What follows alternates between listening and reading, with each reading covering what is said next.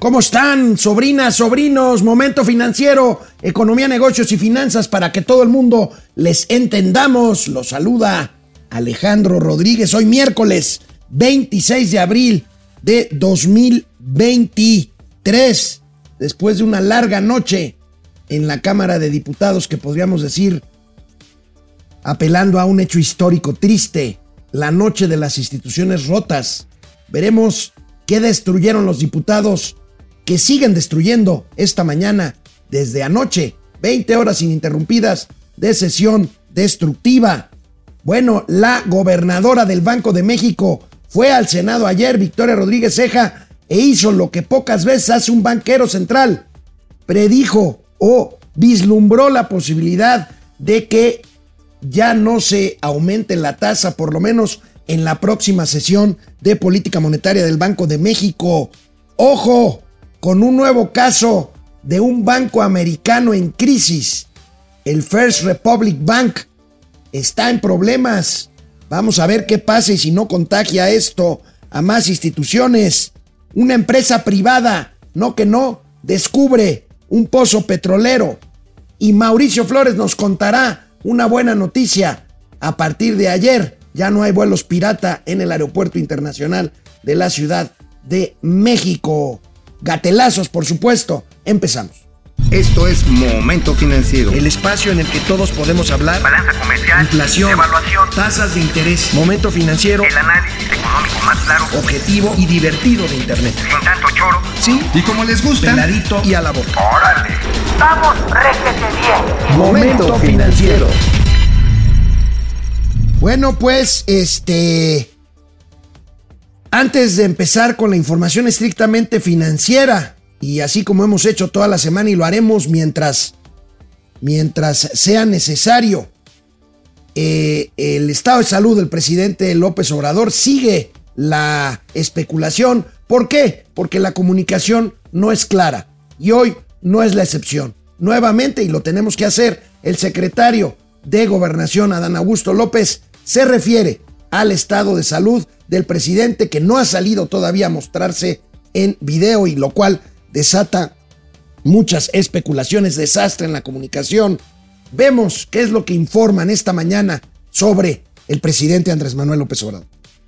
Bueno, primero comentarles que el presidente de la República continúa recuperándose, ya cada día son menos eh, los síntomas, la sintomatología eh, asociada en estos casos a COVID-19. Lamentablemente no pudo acompañarnos hoy el doctor Alcocer, aunque en la reunión de esta mañana nos envió el último reporte sobre el estado de salud del presidente, pues todo parece indicar que antes del fin de semana ya estará reanudando sus actividades de manera normal, continúa en aislamiento, pero ya este, recuperándose de la afección. Deseamos aquí en Momento Financiero que eso que dice el secretario de Gobernación sea cierto. Lamentablemente no parece ser el caso. México canceló una cumbre prevista para la semana que entra en Cancún con mandatarios latinoamericanos y el día de hoy están citados 20 gobernadores morenistas en Palacio Nacional. Ahorita, poquito después de que termine Momento Financiero, no estará el presidente de la República, pero el Mañosito, secretario de Gobernación, dijo que a lo mejor habría un video que no descartaba que habría un video. Ojalá y lo haya y ojalá y lo conozcamos y se vea el estado en el que se encuentra el presidente López Obrador. Mientras tanto, ante los datos de inflación que compartimos aquí ya con ustedes esta semana, la inflación general ya sobre 6.2, 6.3%. Recuerden que había estado altísima altísima, ya anda en menos de 7% la inflación general y en menos de 8% la inflación subyacente, que sigue alta. Bueno, el Banco de México podría analizar la opción de que haya llegado ya a su fin el incremento de tasas que ha sido la constante desde hace muchos meses y la próxima reunión es el mes de mayo, 18 de mayo. Todavía hay dos reportes más de inflación, el de la última el del mes completo de abril y el de la primera quincena de mayo antes de que se tome esta nueva decisión por lo pronto y vemos eh, que así lo consigna en su primera plana, en su nota principal, el financiero, el Banco de México evaluaría poner un alto a la, al alza de tasas. La gobernadora del Banco de México ve señales positivas en estos índices de inflación, pero miren, no especulemos ni eh, interpretemos esto. Escuchemos y veamos exactamente lo que le dijo ayer a senadores en la Comisión de Hacienda y Crédito Público del Senado de la República, justamente la gobernadora Victoria Rodríguez Ceja. Iniciamos eh, el ciclo desde junio de 2021, llevamos acumulados 725 puntos base y eh, esto serán elementos eh, pues muy valiosos que tomaremos en cuenta para nuestra próxima decisión. me parece que ha sido muy importante el actor del banco para anclar las expectativas de inflación, que eh, si no se hubiera trabajado o tomado estas decisiones, que la mayoría, eh, me gustaría resaltarlo, han sido por unanimidad por parte de todos los miembros de la Junta de Gobierno, pues habría el riesgo de que tuviéramos la inflación pues todavía en niveles más elevados. Eh, como lo compartía en la exposición, la inflación ya ha iniciado una disminución, la inflación general desde agosto del año pasado alcanzó su pico y a partir de ahí, bueno, pues hemos visto una disminución que lo compartía, viene principalmente de la no subyacente, sin embargo, la inflación subyacente también ya muestra señales positivas de disminución. Eh, compartíamos el último dato de la primera quincena de abril y ante estas eh, señales positivas y la postura monetaria ya alcanzada, por supuesto todavía tenemos que evaluar en la Junta de Gobierno en nuestra próxima decisión eh, del 18 de mayo, pero ante estos dos factores muy importantes, eh, pues lo estaremos evaluando y eh, probablemente no sería una sorpresa que evaluemos la posibilidad de hacer un alto en la tasa. Inusual declaración, los banqueros centrales son pues completamente herméticos, mandan señales ahí telegrafiadas. Y bueno, yo no recuerdo una declaración de este tipo de un gobernador, gobernadora del Banco de México, ella da puerta abierta, por supuesto, no lo da por hecho, pero sí dice que el Banco de México estaría dispuesto a analizar si se llega ya a un tope en la tasa de interés. Inusual declaración, aunque ¿por qué los mercados, por qué los bancos centrales tienen que ser muy cautos? Porque cualquier cosa que digan o dejen de decir influye en las expectativas de los mercados. En este caso no fue así. Vamos a analizarlo por qué será. Esto, recuerden ustedes que esto tiene que ver con tasa de interés, entonces inflación, entonces este, precios del dinero, este, entonces créditos, entonces este tipo de cambio. Bueno, los mercados parece que ya descontaron esto y ya los descontaron y les voy a explicar por qué. Después de esta inusual declaración de la, gobernadora del Banco de México, el tipo de cambio mexicano no se movió. O sea, el peso sigue el dólar sigue 18, más o menos de 18 pesos, un poquitito más por dólar. Y bueno, eh, ante esto de que no fue, digamos, cautelosa de adelantar esto la gobernadora, pues los mercados ya lo descontaron. ¿Por qué? Porque, y el tipo de cambio no se movió, insisto, ¿por qué será? Probablemente porque la tasa real en México, aún con que se deje de incrementar la, la, tasa de interés general, eh, este diferencial que hace una tasa eh, neta, o sea, este diferencial entre inflación y tasa de interés en México sigue siendo de 4.1%, 4%. Esto hace pues muy atractivo que las eh, pues que las apuestas vengan hacia el peso mexicano porque da un rendimiento real pues de la diferencia entre lo que es inflación y tasa de interés, 4%. En Estados Unidos esta tasa ya es negativa, ya es de 1.9%. Esto seguramente no cambiará ni con la decisión que tome la Fed a principios de mayo, ni con la que tome el Banco de México el 18 de mayo. Por lo tanto, pues los mercados, y esta es una interpretación eh, personal, eh, pues los mercados descontaron esto y por lo tanto el tipo de cambio no se movió materialmente nada después de este anuncio.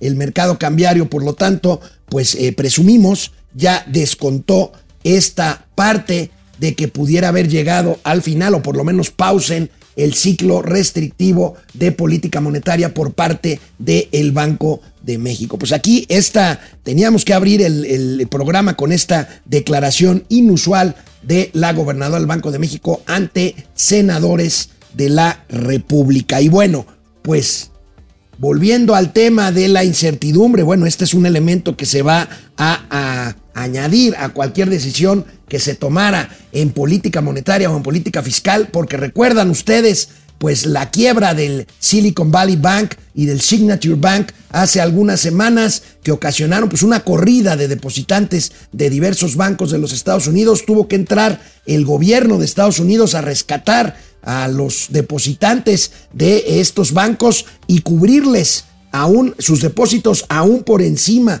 del límite del seguro bancario, que en México es el IPAP, en Estados Unidos hay un seguro también de depósitos. Y bueno, luego de reportar una fuga, una fuga, gran fuga de depósitos, el First Republic Bank de los Estados Unidos, con sede también en San Francisco, Silicon Valley Bank, Valley Bank también está ahí, pues en la zona de Silicon Valley, la zona de San Francisco. Bueno, después de reportar una gran fuga de depósitos, el First Republic Bank se desploma en sus acciones casi 50% ante un riesgo eh, evidente de quiebra. Esto lo reportó desde anoche y esta madrugada el periódico español El País, un referente en el periodismo internacional. First Republic Bank se desploma un 49% tras confesar una gran fuga de depósitos. El hundimiento ha hecho saltar las alarmas y el riesgo de intervención pública reaparece. ¿A qué se refiere con el riesgo de intervención pública? Pues esta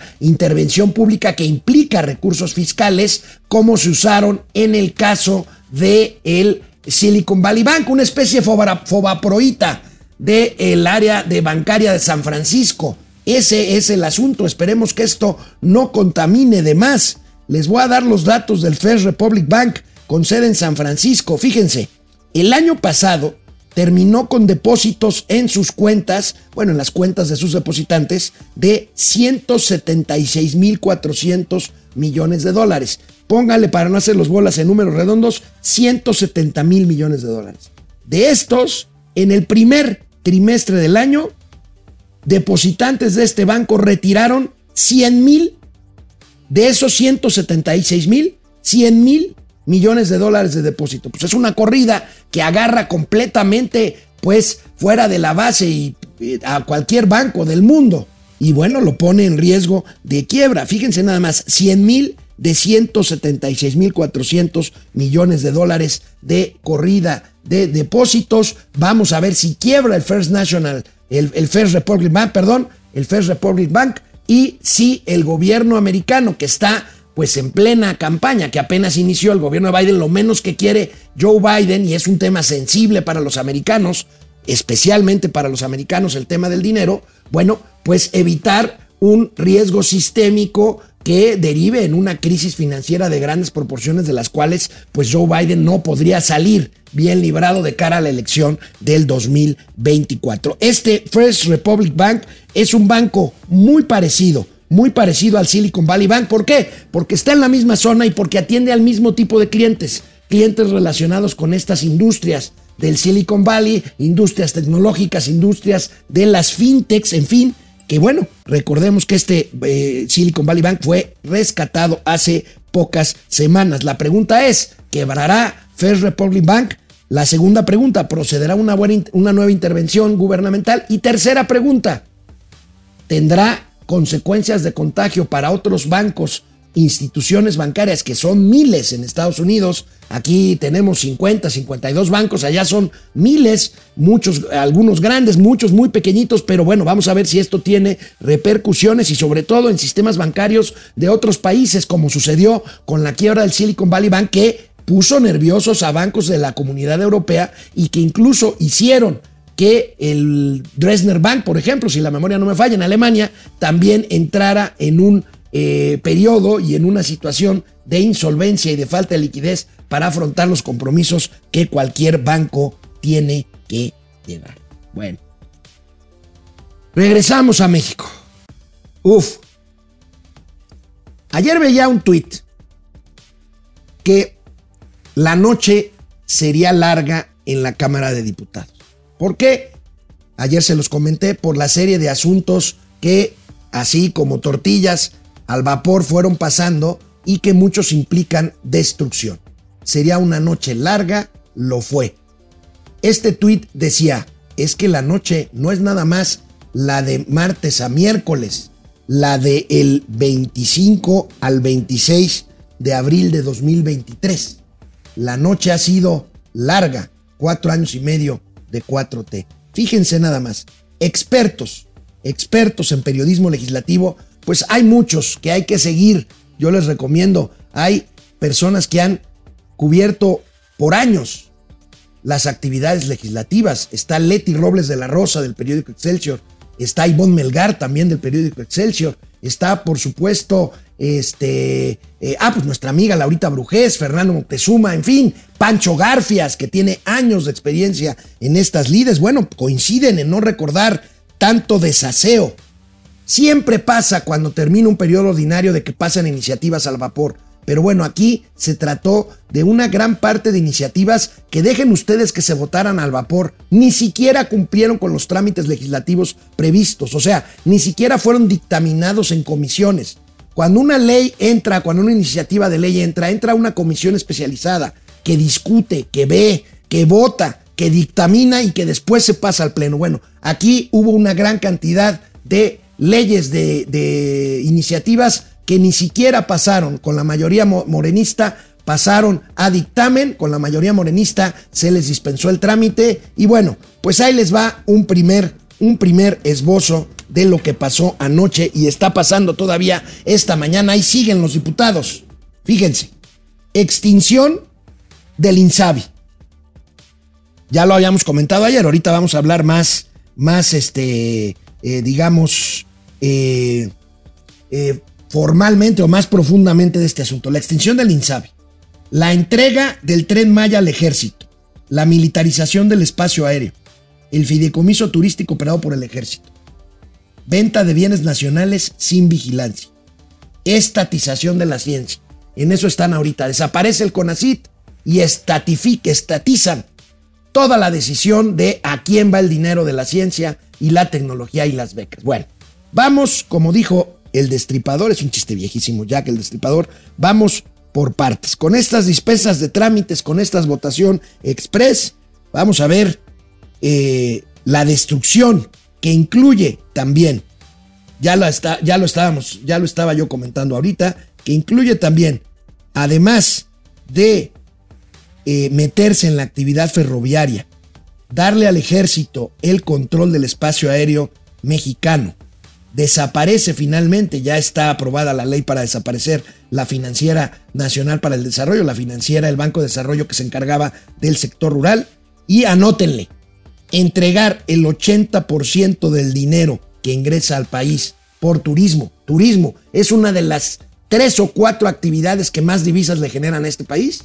El turismo, bueno, el 80% de esa lana se iría a los militares. ¿Para qué? Para que los militares los gasten en la refinería, el Tren Maya, el Aeropuerto Internacional Felipe Ángeles, o vayan ustedes a saber por qué. Vaya destrucción que sigue, les decía esta mañana, con una nueva ley que desaparece al CONACIT, al Consejo Nacional para la Ciencia y Tecnología, y pues eh, materialmente hace opaco la gestión de los recursos públicos para fines de ciencia, investigación y tecnología. No entienden. Desaparecen el CONACIT, ¿por qué? Porque no funcionó. Pues no, no funcionó. Marilena Álvarez Buila lo único que logró en cuatro años y medio fue acusar falsamente a un grupo de 15 o 20 investigadores con supuestas faltas y con supuestos actos de corrupción en manejo de recursos públicos en el sexenio pasado?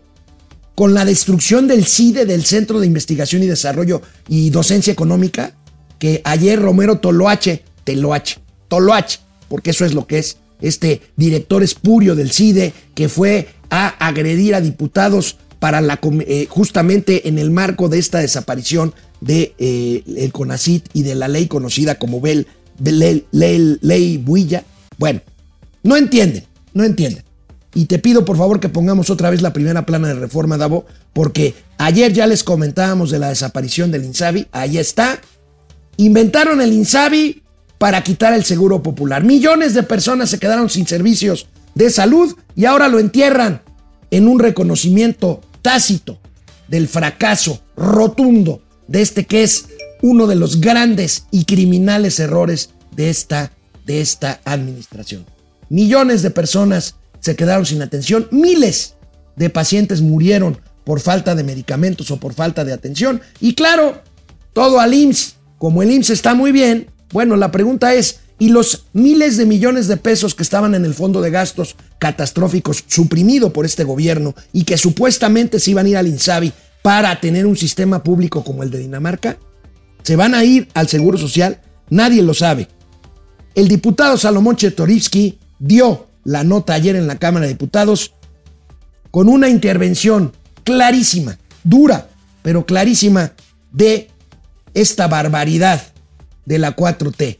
La creación primero y la desaparición ahora para taparle el ojo al macho o para reconocer el error del quién sabe, como dice Mauricio Flores. Salomón Chertorivsky. Tres mil niñas y niños fallecieron por no tener medicamentos para el cáncer. Y sin aprender de esos años de error, hoy lo que deciden hacer es reconocer el fracaso, porque claro, al desaparecer el invento que hicieron, reconocen claramente que fracasó. Pero en lugar de aceptar, estudiar y analizar los errores, lo que hacen es trasladar esas mismas fallas, esos mismos errores a otra institución, ahora IMSS Bienestar. Les digo con toda puntualidad y que queden marcadas estas palabras.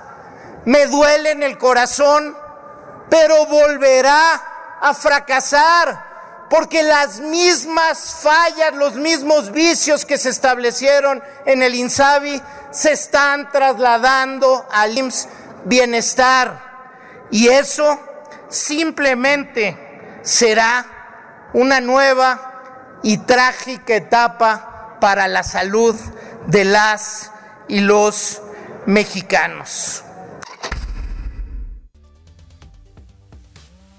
Más claro ni el agua, Salomón, Salomón sabe de lo que habla. Él fue secretario de salud y fue un operador del Seguro Popular y fue heredero de esta iniciativa que creó Julio Frank cuando fue secretario de salud. Dicen los morenistas, la culpa es de gobiernos anteriores, pero si el gobierno anterior, bueno, anterior del anterior, creó el Seguro Popular, oigan, que queremos atención universal para los que no tienen seguro social y seguro eh, del ISTE. Eso era el Seguro Popular.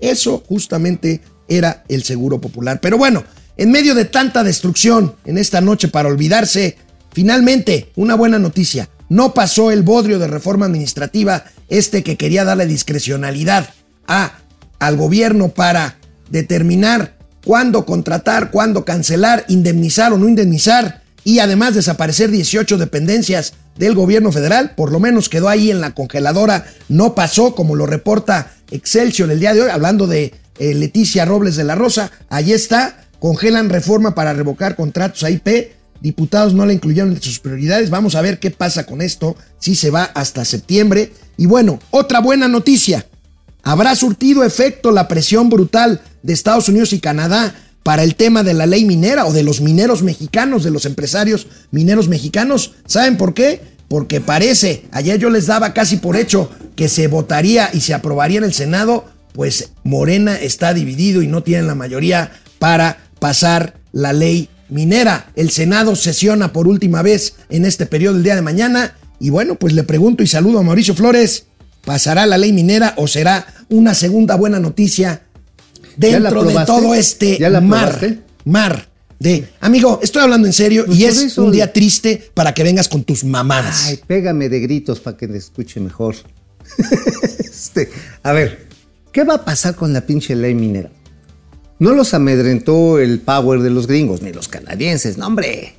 El pedo es muy simple. El pedo es muy simple. Siempre, el que empezó a cabildear esto se llama Germán Larrea. Porque... este, Dueño de Grupo México. Minero y aspirante a comprar Banamex. Pero- ya no. No, sí, todavía. Eh, todavía, es lo de menos. Aquí el pedo es que antes iba Balleres a negociar. Y Carlos Slim también, cuando había otros gobiernos, y Ricardo Salinas Pliego, que son. Estos son los cuatro grandes empresarios mineros. Bueno, el único que se acercó nada más fue Germán Larrea. ¿Qué hicieron los otros? Bueno, el, el grupo, bueno, el señor Crescencio este, Ballesteros, pues ya no vive, ¿no? Ya. Don Alberto Balleres, perdón, ya. Alberto Balleres. Alberto Ballesteros. Estás, es estás otro. apelando, me le estás apelando Claro. a un Crescencio Ballesteros, que fue también un constructor. Sí, fue involucrado en un fraude, yo recuerdo. Y también estaba en el sector minero. Sí, sí, sí. Ah, en Guerrero. Pero bueno, dicho de otras maneras, el señor Alberto Balleres pues ya no podía negociar porque ya en paz descanse, ¿no? Bueno, ¿qué pasó? Todos los pinches despachos de abogados de corporativos empezaron a frotar las manos. Porque inmediatamente después de que pasó en la Cámara de Diputados, llamadas. Dijeron, a ver señores, se acabó el cabildeo no va a haber cabildeo. Y ahorita como estamos viendo a la Corte Suprema de Justicia, la Corte Suprema de Justicia con Norma Piña, que le mete unos Y- piñazos y a con- las iniciativas. Y con, y con ocho votos Muy firmes. aparentemente muy firmes, Muy firmes. y verdaderamente libres. Ajá, autónomos, independientes. Entonces le dijeron, muy bien, güey, pues retiramos el cabildeo. Retiraron el cabildeo estos empresarios. O sea, el señor Larrea fue el que se quedó ahí como que tratando de hacer el circo. Los demás dijeron, pues ¿para qué gastamos saliva, cabrón? Mejor búscate a los pinches abogados y vamos a meter amparos constitucionales. Entonces ahí el maestro Ahora, Monreal- eso iba a pasar aunque aprobaran la ley. Ah, por eso. Pero entonces se lo adelantas al maestro Monreal, a Ricardo Monreal, y este güey dijo, no, pues nada más nos vamos a meter un pinche chilote. ¿Para qué nos metemos en pedos? Y ahí es donde se paró. Ahí donde me la paraste, ¿cómo ves? Prometí no especular. Ah, eso fue lo que pasó. ¿Y no será que el senador Bonreal se siente otra vez empoderado? Pues porque Está el abuelito no está en todos sus cabales. Digo, nunca estado. en el mejor de los casos, Nunca he estado. en el mejor de los casos, y deseo que así sea, tiene COVID. En el peor Mira, está más mal. Estaba hablando con un amigo, le sabemos, mandamos un saludo a Alejandro Rodríguez. Alejandro. Gabriel Rodríguez. es que se- tiene el mismo apellido de, de que Ah, tú. güey, pues sueñas conmigo, cabrón. Ay, mi vida, no, no, no, no, la otra vez ya me, ya, ya, ya, ya no me salió nada. Pero a ver, a, a ver, Gabriel Rodríguez, y veníamos hablando de esto. La especulación sobre la salud del preciso. ¿Qué pedo? Yo digo, no coman ansias. Entre hoy en la tarde y mañana vamos a saber de qué tamaños es el chilote, ¿no? Porque este Adán Augusto, el vampiro tabasqueño, el secretario de Gobernación, salió a decir, no, pues ya lo van a dar de alta. También el doctor Chapatín, este Alcocer. Qué cosa de parte médico Sí. de ayer, ¿eh? No, O bueno, sea, pinche parte médico. Ese pinche doctor no cura, pero ni un pulque. No, bueno, no, no, no. Yo, vaya, si me estuviera yo tratando con él, escucho lo que dijo de, de No, su güey. paciente, el presidente, y me No, voy. entre eso y un pinche curandero de los chamán. que tiene el Instituto Mexicano del Seguro Social, pues mejor, ¿no? Bueno, la cuestión está en que esto lo vamos a saber entre hoy y mañana. De hecho, están preparando, entre comillas lo digo, las giras de este fin de semana. Sin embargo, por otro lado, se canceló la reunión preparatoria para la reunión de la cumbre de líderes de América que estaba convocando López Obrador para el 4 de mayo, ¿no? Allá en Cancún. Sí, eh, 7 de mayo. 7 de mayo. Entonces, por lo tanto, aquí la duda es, si iba, estaba funcionando eh, los tratamientos del doctor Chapatín, digo, no coman ansias. Ahora no lo está tratando él. Lo está tratando un grupo de médicos. Del ejército. Del ejército y médicos privados muy calificados. El, tema es que él es el secretario de salud y él tiene la obligación De de, dar un salir a dar un médico, parte eh. médico, pero un parte médico serio. Eh, bien estructurado. Ahora, digo, no coman ansias. Esto es un manejo de información tipo soviético, ¿no? O sea, mantienes el hermetismo. ¿Sabes cuántos días pasaron desde que se murió Stalin hasta que dijeron oficialmente que se había muerto, cabrón? No recuerdo, pero en el caso Fueron de, dos semanas. En el caso de Hugo Chávez fueron dos meses y medio. Ajá, sí. Hugo Chávez. Que Bueno, conste, ojo, no estamos diciendo No, no, ni deseando que el presidente se, se, muera, muera. no, no. Nada más estamos diciendo cuando hay un manejo de información tipo soviético, que es lo que estamos viendo hoy. Ah, Encierras, hay tanto poder en una persona que tienes que tratar de amarrar y, y cinchar los acuerdos o lo que no haya dentro de... Es más, esa nota que dabas acerca de que se detuvo la iniciativa, el bodrio de la reforma administrativa, ¿sabes también a qué se debió? ¿A qué, amigo? Aquí un grupo importante de diputados morenistas s- se ausentaron. O sea, hicieron la. Dijeron, a chingar a su madre, nosotros no Porque no están a- de acuerdo. Porque no están de acuerdo. Pero legítimamente o tienen intereses. Mira, unos legítimamente y otros, no voy a decir el nombre de mis carnales que me pasaron el pinche chisme anoche, pero están jugando con el carnal Marcelo. Esa es otra. Esa es otra, esa es otra. O sea, también esto se cruza con el proceso. Esa es otra. Ajá. Señor Rocha, productor general, usted que no me cree nada en las juntas editoriales, ¿ya escuchó? Ponga atención. Prepárese, ilústrese y opine después. Ya estás Vamos a una pausa. Oye, regresamos. oye, nada más. Esto ayer, a la- es más, no voy a pasar el, el WhatsApp.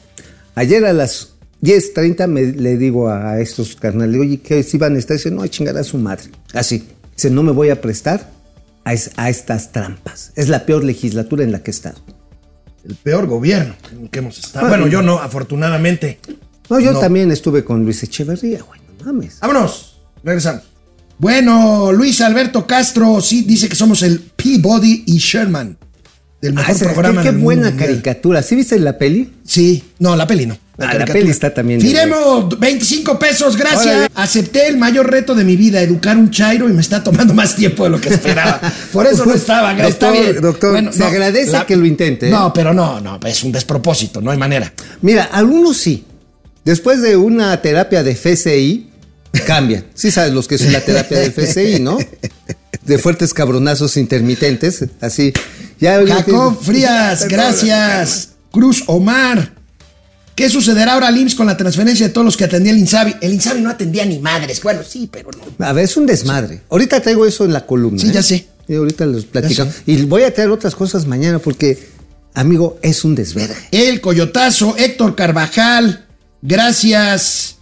Errar es humano, pero echarle la culpa a otro es más humano todavía. Buena frase. La- te la voy a robar, Héctor. Daniel Valderas Enciso. O sea, yo no soy el pendejo, son los de Sí, atrás. ¿Creen que este sea el preámbulo de lo que nos espera en el plan Sao Paulo de la 4T? No, yo creo que yo creo que vamos bien a secas. O sea, no bien, pero no tan mal como podríamos ir después, sobre todo en la elección intermedia del 21. Es No, lo que y creo. además con la fortaleza que toma la Suprema Corte de Justicia. Sí, sí, sí, o sea, ya como que los poderes dijeron, Y espérate, bueno, espérate. este, en Perú el señor Petro estaba, estaba oliendo cake, ¿eh? Sí, Petro en Perú. Petro, estaba oliendo cake, se le está armando el... ¿No es, ¿No es Colombia? Colombia, perdón, ¿qué dije? Perú. Perú, perdón. Sí, sí, no, Pedro Castillo, a Pedro Castillo ya se lo A ensartaron. Pedro Castillo ya se lo llevó el payaso. Bueno, este. Buen día, tíos financieros, dice Ana María Alday. ¿Qué opinan sobre el video que circula de la CFE invitando a invertir en ella? ¿Verdad que no conviene? No, No, solo no, conviene, es un engaño. Nadie invierte en la CFE. Sí, es- es una sí. empresa pública. O sea, si les están vendiendo bonos de CFE, a menos que los compren en la bolsa de Nueva York. Ahí sí. Si compras Pero- pero bonos. Son para profesionales. Sí, y compras bonos y usualmente Ah, son no, no, Ana de María, millón aléjate de, inmediato y cuéntese a quien más confianza le tengas. Eh. Azucena Carballo. Eh, te están gracias. tratando de César, la lana. César Recendis desde el Barceló. Qué bonito lugar, ahí en la esquina de Reforma y Juárez. Ay, qué padre. Aquí en la CDMX. Oye, ayer andaba por allá. Ayer andabas por ahí. Qué gusto, hombre. Estaba Sí, preocupado, güey. sí. Oye, por cierto, para los que les vale verga lo que yo hago, mañana voy a ir a comer ahí. Alex, me preocupa pensar quién está gobernando realmente nuestro vapuleado México. Pues no importa, da lo mismo. No, sí, sí da lo mismo. Genaro Eric. Oye, yo he escuchado varios inversionistas y varios empresarios de buen calado me han hablado, oye, ¿qué pedo? ¿Qué sabes de la pinche salud? Pues lo que sabe mucha gente, ¿no? Digo, de repente algún me chismean algo. Pero sí están preocupados de que esto en un momento dado, en un país donde hay tanto poder centralizado, genere cierta inestabilidad de gobernabilidad y por tanto de pago de deudas, ¿eh? Es- ese es el pedo, pago de deudas. Por lo pronto, amigo, ¿Qué? la única opción, si de verdad no hay quien gobierne este país, Está el vampiro tabasqueño. ¿cuál es el no, no, no, No mames. Nos destinamos a la carnalocracia. A la carnalocracia. sí, Ahí te la dejo de tarea. Puros carnales. Deje, gracias. ¿Qué va a pasar con la hija de Claudia Sheinbaum y su beca en Conacit? Hay Mm. Oye, niveles, hay niveles. oye, pero- Esa no. Oye, pero ¿no iban a desaparecer con ACID? ¿Sí? Iban a ser el Instituto de la Tecnología de la Y, 4 y las artes. Y las artes. Ah, O sea, como tienen mucho que ver eh, un matraz y un, micro, y un mi- güey, es que microscopio si lo con, con- con- con la viola y con la flauta que te gusta. Pero mira, con la viola a lo mejor agarras al matraz y tómala. León, MX, no, es León, es moneda nacional, 125 pesos. Órale. Gracias, venga. Gracias, León. Oye, Puta. Ya, ya, ya no lo regañes, cabrón, no enfrente de los niños. Bueno, saludos, tío Alex y tío Mao. Con el anuncio dado por la gobernadora del Banco de México sobre baja en las tasas de interés, ¿repercutirá en la tasa que dan los sets actualmente? Todavía. No, no. Hasta que no tomen una qué. No, pero suponiendo, como anticipó ayer, que fue una cosa de locos. O sea, yo nunca había visto un banquero central Diciendo, sugerir que van a dejar la tasa igual. A ver, Entonces, si es así, mi querida. No, mi querido León, pues los CETES se van a quedar igual. en todo Más caso. o menos pero- igual. En todo caso, variará tantito por la siguiente subasta. Pero mira, no es tan raro porque está siguiendo, pero con desfase, algunas declaraciones de Yellen, ajá, que la- de la jefa ahí de la LAN en los Estados Unidos, diciéndoles que a lo mejor ya estamos llegando en el momento de no más crecimiento de las tasas. Digamos, lo está, lo está siguiendo, ¿no? Vamos con más info, incluyendo la calumnia de este talibán. Las dos. A ver, rápidamente, antes de pasar a las calumnias de Mauricio Flores, ¿Qué, qué? rápidamente, para los que decían, a ver, ¿se acuerdan de la reforma ener- energética de 2013? Ah, sí, claro. De que decían, están privatizando, y el presidente nunca entendió ni va a entender que el tema era que una empresa privada entrara a un campo petrolero, invirtiera millones de Exacto. dólares para explorar, y si descubría algo, pues no te vas a llevar toda la utilidad. Una parte es tu utilidad, tú invertiste, y otra se la dejas al Estado mexicano, El que ganaría una lana sin haber invertido un solo peso. Bueno, pues eso ya ha pasado varias veces y volvió a pasar. Ayer anunciaron que una empresa extranjera privada descubrió un pozo petrolero en aguas nacionales. Vamos a ver de qué estamos hablando. Ahí estamos A ver, hablando. es una empresa alemana, Wintershall GI y sus socios 300 millones de barriles. Bueno, eso yo no he visto todavía cómo lo califiquen. ¿Qué, qué- qué tipo de, de reservas son? Si son la reserva A, la B o la C. Porque acuérdate que luego se... No, es que son pro potenciales. Bueno, potenciales hasta tú eh, puedes ser buena onda, cabrón. Probables es que ya hay probabilidad y cuando son probadas, como cuando la pruebas, Ya saben exactamente, cuánto lo que petróleo hay. hay. Yo todavía no he visto la clasificación. Yo me imagino, por la cantidad de barriles que están señalando, que son reservas probables. O sea, no son las es una buena noticia. Sí, claro, es una buena Ahora, noticia. Son es esta empresa alemana. Están en medio. A ver qué hacen estos brutos de la 4T, perdón, pero ya. Ya se pelearon con Sama, ¿no? Acuérdate que con Sama dijeron, no, no, no, no, no. Tú lo descubriste, no, pero es que yo, que no sé qué, o sea, como gandallas. Y entonces Sama tuvo que demandar y entonces ahí andan a la greña. Según los contratos, el gobierno mexicano tendría derecho a una utilidad X sobre, la, sobre lo que Es la renta nacional. extraiga la renta nacional. Y bueno, ahí tenemos otra vez, Davo, ver, rápidamente ya para pasar, otros ejemplos de eh, campos petroleros con descubrimientos en este tipo de esquema. Ajá, Polo con Repsol. Este, obviamente estamos viendo a Eni, la italiana, con, y bueno, Eni y Lukoil se han puesto mucho las pilas.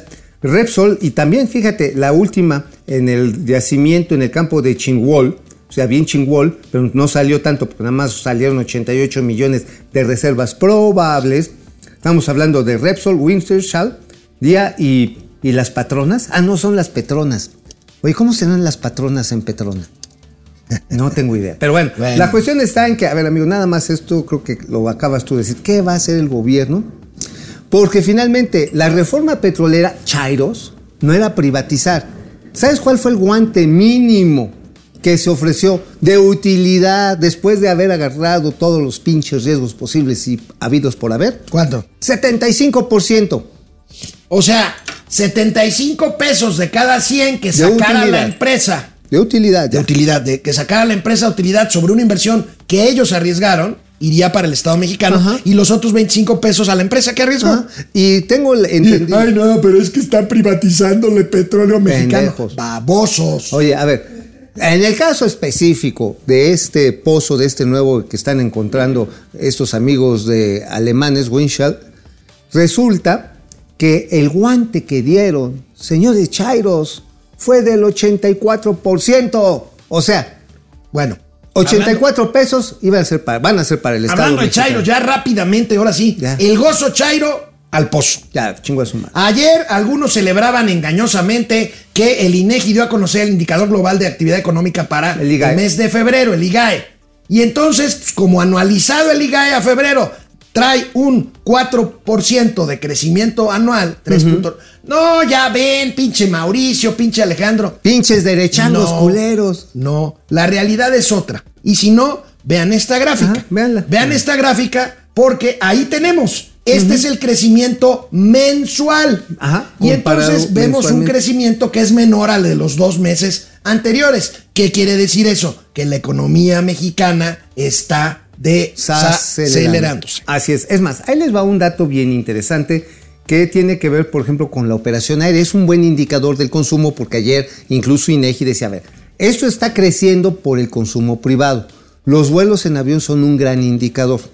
En enero, el número de operaciones aéreas que hubo, pues este, fueron alrededor, nada más en enero, de 33 mil.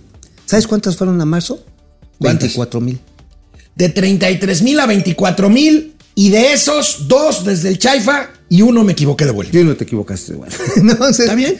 sí. Esto significa, carnal, que simple y sencillamente el consumo se está deteniendo. A pesar de lo que dijo Claro. este. ¿Quién es? De, de lo que reporté ayer, este, Sí. en el sentido de que el secretario de Hacienda había dicho que era gracias al consumo. Lo que pasa es que el secretario de Hacienda también está jugando con estas cifras de que según esto México está ya de regreso, ¿no? No, ayer no, se los decía, no. el secretario de Hacienda dijo esto en la UNAM, pero yo les dije, lo que no dijo el secretario de Hacienda es que tanto el nivel de crecimiento del PIB como el nivel de inversión privada en México es todavía menor, ya no digamos antes de la pandemia, antes de que estos hombres llegaran a tomar el poder en diciembre del 2018. Y ahora, también hay otro dato interesante. La venta de automóviles nuevos se puso chingona en marzo. Creció 24% acumulado, sí. Pero la expectativa para el siguiente trimestre es que va a dejar de crecer a ese ritmo y se va a ir reduciendo por ahí del 10, 12% hasta llegar a una tasa flat del 0%. La razón, la pinche inflación. Pues ahí está. ¿eh? Así de sencillo. Bueno, vámonos con, una buena noticia de la que ya había hablado Mauricio Flores Arellano aquí, Ya, ya. pero que ahora despliega vigorosamente, prístinamente en su columna de La Razón que hueva. Qué hueva. Cabrón, no, si no mames, hasta pareces Lord Venga, Molecula. venga. Bueno, tan simple. Se acabaron los pinches vuelos piratas en el ICM. O sea, En el aeropuerto Benito Juárez. Sí, en el Benito Juárez. A ver, Porque en el Chaifa son vuelos fantasma y aquí eran piratas. piratas, si allá son fantasmas y aquí son piratas. Pero aquí el que hacía una pinche aerolínea. No quiero decir Volaris, porque el señor Enrique Beltranena, ¿qué crees, carnal? Fue de pinche chillón con el secretario este, Jorge Nuño. Ay, es que Mauricio Flores me está pegando bien harto, bien feo. Neta, ¿eh? Fue, ¿Neta? fue de puto ¿Y qué le dijo el secretario Nuño? Que se aguante, que como dijo- los hombres. dice, aguántalo, pero déjame ver. Ya me llamaron, oye, es que ya no te lo chingues tanto. Pues sí, es bien culero. Sí, pero estamos tratando de que no se enculerice más. Está bien. Pero bueno, ya se los dije el pinche chisme. La cuestión es la siguiente. Agarraba Volaris. ¿Te acuerdas todos los desmadres de vuelos que hubo de, de invierno con Volaris? y que había unos afectados por las tormentas este, invernales en los Estados Unidos. Pero estos luego, por cabroncitos, que pues vamos a recuperar parte de lo que perdimos. Entonces, despega tu avión, no sé, de Puerto Vallarta, bájalo en el ICM. Oye, no te corresponde la hora, bájalo, cabrón. Y pues, pues decían, bueno, bájalo, no lo vayas a dejar ahí teniendo... Pero te vamos a poner una multa. Sí, tú déjame la multa. Pues a ver, pagar alojamiento, comida, traslados de gente que se queda varado era mucha lana. Y por sus pinches huevotes bajaban los aviones ahí o salían a diferentes horas. Aeroméxico no estaba exento, ¿eh? Lo llegó a hacer. Lo llegó a hacer Viva Aerobús en menor cuantía, mucho menor cuantía, pero también lo hacían. Oye, es que no puedes despegar. Oye, pero es que ya tengo a la gente encerrada en el puto avión. ¿Te acuerdas muchos casos, no? De, de gente este, que iba en el avión. y dice, Oye, es que ya nos dejaron aquí cuatro pinches horas y ya nos despegaban, ¿no? Brincándose a todo lo demás. Bueno, estos vuelos pirata ya se van a acabar. Avión que no esté apegado, vuelo que no esté apegado, y ya salió el resolutivo de medidas de acciones para que puedan despegar o aterrizar sin horario aprobado a la goma, cabrón. No Ahora, despegan. Esto, esto va Pues a no ocasionar algunos problemas mientras esto se regulariza, pero al final del día va a ser una buena Claro. noticia para los consumidores. No, No, Es, es que ese es el pedo. de hecho, amigo. de hecho, es creo que Álvarez Tiscareño está entregando hasta ahorita buenas cuentas en la administración del aeropuerto de la Ciudad de México. ¿eh? Bastantes, bastantes. Ya pusieron ahí aromatizante, ya no huele a shit, ya no huele a caca, ya huele a, a caca con Perfumada. rosita fresita. Ajá, perfumada. O, o vainillino cotorro. Va- Vainillino cotor. Doy vainillón. No. ¿No? Este, pero, pero va, mejorando, ¿no? Va mejorando. Te digo, el pinche aeropuerto está cayéndose a pedazos muy Porque, viejo. porque estaba previsto que a estas alturas de la vida estuviera cerrado. ¿Para qué? Para que funcionara otro. No, no estuviera que no cerrado. se está. Lo estuvieran desarrollando como un centro urbano, educativo. No, no, pero como aeropuerto Ah, estaría cerrado a estas alturas del Sí, lo partido. estuvieran rehaciendo. Lo van a tener que rehacer. Bueno, amigo, ¿de qué escribiste en el eje central? En el eje central les escribimos. Algo sobre lo que yo hablé aquí, sobre Insabi. Insabi. A ver, entre Gran fracaso, ¿eh? Monumental. En- entre otras cosas que va a dejar el pinche Insabi y nadie sabe quién sabe qué va a pasar, son los proveedores de medicinas. Les deben 10 mil millones de varos del suministro 2023. Y nadie sabe, y están pagando bien poquito para las entregas de este año que todavía traen la lana. Entonces, la pregunta es, y porque ya me, no le he terminado de leer eh, finalmente el, ¿No has terminado de tu columna? Pues No, ¿qué te le güey. escribe, güey? no, pues este, tengo ahí el perro amarillo pegándole a la El tecla. perro amarillo. Perro amarillo, Perro saludos, perro amarillo. saludos. No, no, fíjate que este, no he terminado de leer la, la- ahora sí que todo el resolutivo, toda la reforma que fue aprobada. Ajá. Sin embargo, lo que no he encontrado en ningún artículo transitorio es decir qué van a hacer con esa deuda. Si esa deuda dicen, sí, sí, eh, se la vamos a pasar al IMSS, sí, sí, pero ¿dónde está escrito, cabrón? Al IMSS Bienestar, ¿dónde está escrito? Tiene que venir con letra y puño, ¿eh? Y firmado. Porque si no, esa pinche lana, acuérdate que qué pasó con Financiera Rural eh, en el año 2000. Dijeron, Quebró, le metieron 5 mil o 6 mil millones de Ajá, pesos ajá. y esa, lana... cerra- la bueno, tomó- cerraron Ban Rural y abrieron Financiera Nacional del Sí, Desarrollo, bueno, que hoy murió. Ajá, que hoy murió. Bueno, esa lana la metí, la pagó el gobierno federal a través de la Secretaría de Hacienda. Ajá. Y ese precisamente sería lo que técnicamente sería conducente. Ahora, dicen 10 mil millones de pesos, sí. Hay mucho laboratorio mexicano, mediano, empresas muy vigorosas, echadas para adelante, que si no les pagan esa lana van a quebrar. Así de sencillo, güey. O sea, primero, las pinches ofertas, las subastas en reversa que hacía el Insabi, no fueron más que en reversa para ensartarse No, a y los recordemos proveedores. también el desastre de la UNOPS, y, en fin, todo es un desastre. Hicieron un cagadero. Mira, Es yo- el mayor yo- desastre Es de el la mayor desastre este gobierno, junto con la seguridad. Y yo diría que con el transporte aéreo, carretero, hay muchos pedos ahí todavía. Mira, eh, la han cagado horrible en muchos, pero en el caso de la salud es abominable. Nada más, y eso como spoileándome tantito. Parte de este desmadre que trae eh, precisamente hoy la aniquilación del INSABI, que además, pinches diputados de caca agarran y dicen, no, fue culpa de Felipe Calderón. No mames. Dices, No mames, güey. Sí, el- o sea, sí, eh, neta, neta, el Insabi se creó en esta administración. Ajá, casi, casi. Ah, el, el Y- imbañable y- dijo, es y- culpa de las administraciones. Y, y se lo dieron a administrar a un antropólogo. Sí. A Juan Ferrer. Ajá. Mira, dentro de todo el cagadero que hay de este del Insabi, eh, no es tan mala salida que lo agarre el Seguro Social. Acuérdate que Ahora, ¿le van a pasar los recursos? ese es otro Ahora, les pedo. spoilé un gatelazo, ¿eh? El, el titular del. IMSS se estrena hoy con su nuevo IMSS Bienestar, con un gatelazo horrible. Ahorita lo vamos a ver. No, ahorita lo vemos, nada más. Acuérdate, el Insabi traía presupuesto para este año, bueno, y del 2002, de 107 mil millones de varos. Le van a pasar toda esa lana al Seguro Social, pero espérate, no es con que te den la lana. Necesitas tener infraestructura física. El Seguro Social este año nada más está invirtiendo 14 mil millones. ¿Sabes cuánto invirtió el Seguro Social en el último año del perro maldito infeliz gobierno neoliberal? ¿Cuánto, amigo? 28 mil 500 millones de varos. Ahí tienen, amigos. Bueno, vamos a corte para regresar con gatelazos. Bueno, rápidamente, antes de pasar a gatelazos, Carlos González, hierba mala nunca muere, pues no. No. Nos lo deseamos, Y además. no, ¿eh? no, no. No. Mira, Luis, fi- finalmente, tiene una investidura. A mí me caga. Me parece que ha cometido errores horribles. Es Pero nos, guste, pero nos guste o no nos guste, sigue siendo el presidente. Luis Alberto Castro, Adrián Gilberto González Peña, desde Monterrey, Simili 4. Yogis Babal, Simili 4 otra vez. Oye, aunque sabes qué, amigo, a veces dice tantas pendejadas y, eh, humillando a la clase media y que aspiracionistas, No, pero clasistas, no para desearle ojetes. la muerte. No, no, para no desearle la, la muerte, no, eso no. Para decirle, güey, ya no me representas, Ahorita van cabrón. a ver los gatelazos. Ya no me Genaro representas. Eric, Adrián Gilberto González, Erizu, Scratch, Auditoría GDL. eh, Dice, dice Erizu Scratch que somos Chabelo y el señor Aguilera.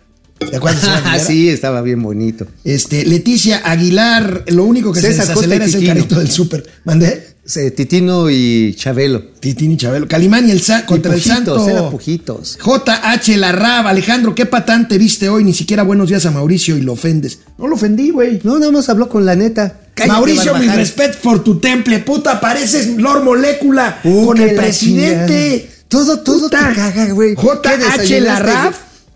Desayunaste es gallo, No, qué güey, pedo, está cabrón. Bueno, vámonos con los gatelazos. bueno, amigo, gatelazo de los legisladores de Morena, que hace tres años defendían vehementemente, lambisconamente, la creación del INSABI y hoy lo sepultan sin más vergüenza que la que tú tienes cuando te empedas. oye, la verdad es así. eh, la- ¿Te acuerdas esa película de un muerto pero de risa? Sí, así. Ah, igual, lo están enterrando y con las putas patas para Bueno, afuera. aquí el gatelazo A ver, de viene. antes y después de los...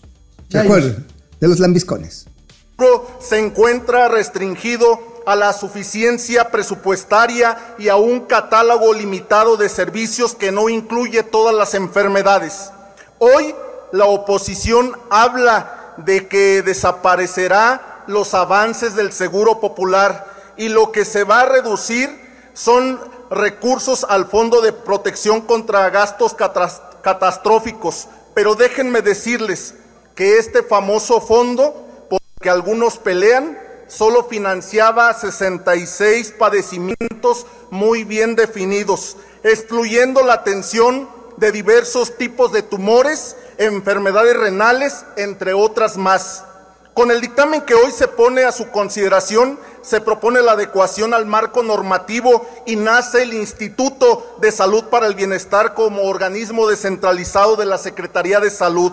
Y para continuar con la atención de las enfermedades que provocan gastos catastróficos, abatir el rezago de infraestructura y combatir el desabasto de medicamento, se forma el Fondo de Salud para el Bienestar. Con la finalidad de otorgar mayor transparencia en el fondo, se establecen subcuentas para cada uno de estos conceptos. El seguro de su seguro popular. Ni fueron populares ustedes, ni lo son, porque el pueblo los detesta. Hoy hablan de desviación de recursos, que no hay medicamentos, que no hay, pero todo lo que hicieron, por ejemplo, ¿dónde están los excedentes petroleros que desapareció Fox? Que ahora defiende su marihuana porque prefiere estar marihuano para que no escuche al pueblo de México todo lo que hizo y que lo sabemos, ¿sí? Se acabaron sus negocios farmacéuticos, ayer también por eso se opusieron, porque saben que muchos de ustedes tienen sus negocios en farmacias y que hicieron y deshicieron, ¿sí? Su monumento a la corrupción que escondió mil un mil treinta y cinco millones de pesos, ¿dónde está? Demos claro, compañeros y compañeras, y demos la cara al pueblo de México, pero con la verdad, no con mentiras, ¿sí? Yo quiero desde esta tribuna agradecerle al presidente de la República, Andrés Manuel López Obrador, todo el empeño que ha puesto para Oaxaca y que con la venta del avión, en vez de pasearse él, va a autorizar el hospital de Tustepec, Oaxaca, y que nos va a beneficiar. Les duele y les pega, pero nuestro presidente de la República, si se ha contagiado, es porque es un Diputada hombre Margarita, le íntegro. pido ya que termino, concluya. ya termino, diputada. Gracias, muchas Eh, gracias. Porque es un hombre íntegro y que ha arriesgado su vida por caminar y por estar con el pueblo de México. Hijo de la chingada. O sea, amigo, es culpa de Vicente Fox. amigo, No amigo, mames. ellos hicieron el Insabi, el presidente se empeña mucho, pero no hizo un carajo por esos miles de personas que Oye. murieron por falta de medicamentos. Oye, A ver, pare- nada más les faltó decir, oye, sí, el Insabi valió madre, Ah, no pero es sirvió culpa para de nada. Vicente Fox y de Calderón. No. ¿Y Loret? Ah, también, porque Loret tiene sus departamentos. Junco. Es culpa de Ili Ortiz. Qué horror, cabrón. Oye, oye, pero ¿Qué- además. pero qué falta de pudor, cabrón. qué pendejo. Porque además agarra la, esta, esta, la señora, la Margarita, y se pone acá toda. Eh, dice, y es que con la, el recurso del avión presidencial van a hacer un, hotel, un hospital allá en mi pueblo. Oigan, ese pinche avión ya parece la Bartola, cabrón. Lo quieren utilizar para todo, ya le tres pesos. Bueno, no mames. O sea, amigo. para todo, ¿qué? Gatelazo de la ¿De no primera dama. Ah, Beatriz Gutiérrez Müller puso su granito de arena en el desastre de comunicación sobre la salud ¿Qué hizo? ¿Qué hizo, doña presidente de Betty? la República. ¿qué hizo Y doña bueno, Betty? ¿Qué hizo? ¿Qué hizo? Hay realidades como esta, estamos aquí reunidos hoy, el tema central es el libro, pero esa coyuntura que no podemos ocultar porque muchos se preguntaban, ¿y va a venir la esposa del presidente porque el presidente se enfermó? Pues sí, aquí estoy porque yo no estoy contagiada, lo dejé dormido, está tomando un tratamiento, ya lo informó el doctor Alcocer, y en dos o tres días seguramente lo darán de alta. Y entonces él podrá explicar de viva voz cómo, cómo se contagió, bueno, quién sabe, porque las multitudes no sabemos quién poseía el bicho, pero él les podrá contar con más detalle. Yo doy fe de que él fue contagiado por COVID, está muy bien, es una gripe fuerte, fuerte, fuerte, fuerte, y si ustedes se enferman de COVID, ya lo saben, guarden los protocolos que hemos aprendido, que es el aislamiento, tomar mucha agua, Gripe fuerte, fuerte, fuerte, fuerte, fuerte, fuerte, fuerte, ¿Y sabes qué? Se chingan. Nos tienen que creer porque si no ustedes son unos miserables Oye, que están especulando Oye, con la salud oye, de hablando, mi marido. Hablando de especuleros, ¿te imaginas que diera positivo Geraldine? No mames, güey. ¿Qué pedo? O sea, digo, ella salió bien, pero ¿qué tal si la señora Geraldine? Digo, debe tener cuidados. Ahora, porque, amigo, no se porque, supone- porque está en ¿No gestación. se un supone que si el presidente tiene COVID, su esposa debería estar aislada también? Yo creo que está aislada desde hace tiempo. digo, honestamente. Oye, se fue a dar una gira por islas. Por las islas del Caribe. Oye, no es por andar yo de pinche intrigoso. No me vaya a echar la señora poetisa algún purrún encima. Pero todas esas islas están llenas de bancos y paraísos fiscales. ¿eh? Oye, amigo, qué maravilla es Twitter, ¿no? Siempre hay un sí, siempre hay algo, siempre hay algo que recordar. Lambiscones exhibidos en esta crisis ver, de viene. comunicación. Entre otros, el mejor de todos, Genaro Villamil. Genaro, no Lord mames. Antenas. Miren lo que decía cuando el presidente Peña estaba enfermo. Ajá.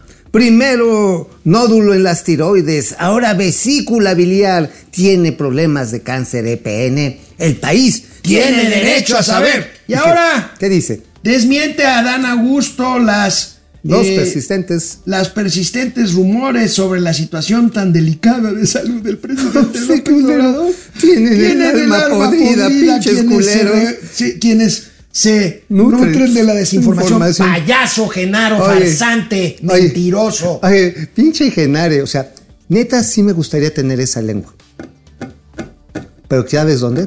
Oye, Está bien rasposa, cabrón, no Ya mames. sabemos. No mames. Ya güey. sabemos Yo ya cómo- entiendo por qué está en ese cargo. güey. Ya O sea, sabemos dice, cómo es el Está vampipe. bien chido. ya sabemos cómo es el vampipe, no se pelea. Ya, No, no ya se ves que hablamos del parte médico del doctor Alcocer. sí. Bueno, mira la pieza del A vampipe. ver, bien. Con la toma de paracetamol, de líquidos, descanso, ha mejorado. Me duele la garganta. Te voy a recetar paracetamol y mucha agua. Ay, es que me duele la barriga. Paracetamol y mucha agua. Me duele el oído. Paracetamol y mucha agua. Me duelen los riñones. Uf, los riñones, esto es diferente. Mucha agua y paracetamol. Claro. Bueno, el tremendo vampipe no deja títere con cabeza, ¿no? güey. Pues no el doctor. Chapatín, no, pues con paracetamol y agüita y descanso, ya se cura. Oye, pero tienen el remdesivir, ¿no? Remdesivir, pero no lo quieren dar, no lo quieren soltar, No, no, no. Lo tienen para la familia Ah, presidencial. bueno, bueno, a dieron para al presidente. La perrada, ¿para qué, cabrón? Ahí están las recetas de doctor Chapatín. Bueno, hablando de recetas, el flamante Oye, amigo, encargado oye, de. amigo, tengo una duda. ¿Qué le habrán vacunado contra el COVID al presidente? No sé por qué. ¿Le habrán dado Abda- Abdalá, la cubana? Seguro. ¿O le pusieron leche Betty? Porque pues ahí tienen la misma pinche eficacia. Pinche vacuna cubana y la leche Betty son la misma mierda. Bueno, el flamante encargado del IMSS, que ahora se hará cargo de lo que no se hizo cargo el INSABI y que sí se hacía cargo el Seguro Popular. El director del IMSS, Zoé Robledo, fíjense nada más esta pieza.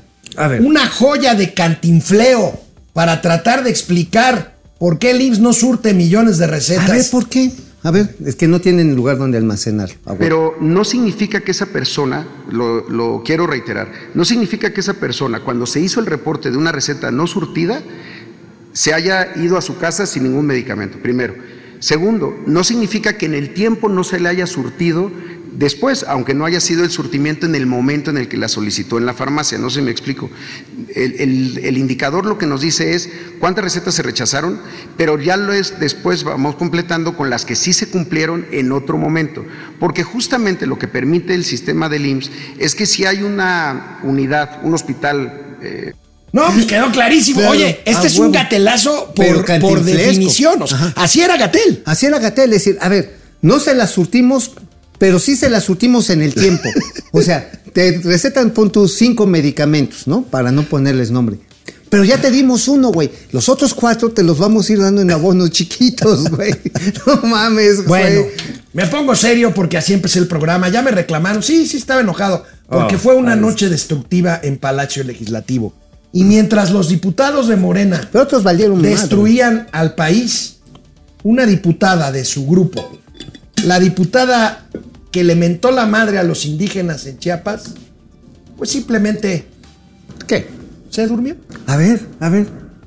Mira, Mira nomás. ¿Quién fuera diputado de Morena para dormir bien tranquilo, bien tranquilo en el pleno mientras destruyen al país? No la vayan a despertar, porfa. Oiga, doña Guachinanga. Ahora, ¿te ¿Qué imaginas, manera de ¿te dormir imaginas la después del audio que fue un gatelazo ayer o antier? Ajá, antier. ¿Te imaginas que la diputada, diputada? ¡Ah, tu Ay, puta qué de madre, su que la puta madre! Ya estoy cagado de que me traten así. A ver, este, es mi lana. Diputada, ¿quiere un cafecito? Qué buena jeta, ¿eh? No, bueno. No, la jeta la tiene horrible, güey. Pero Adiós. Oye, Nos vemos. oye, Ey. nada más. A pesar de toda la pinche destrucción que hicieron, ¿sabes qué es lo más chingón de todo esto? Que van a llover amparos y mis cuates abogados se van a hinchar de lana. Pues eso sí. ¿Y saben qué? Afortunadamente tenemos Suprema Corte de Justicia de la Nación. Ahí se los dejo. Nos vemos mañana. Ahí nos vemos. ¡Ah! ¡Ah, mira! ah, mira el momento financiero. Como estás como Super Luigi Mario. y Mario. Super Mario Bros. Sí, que, que- que estaba más llenito. Oye, a ver, ahí se ve al fondo el ángel. Quiere decir que nos acabamos de chingar ¿Qué? a la palma.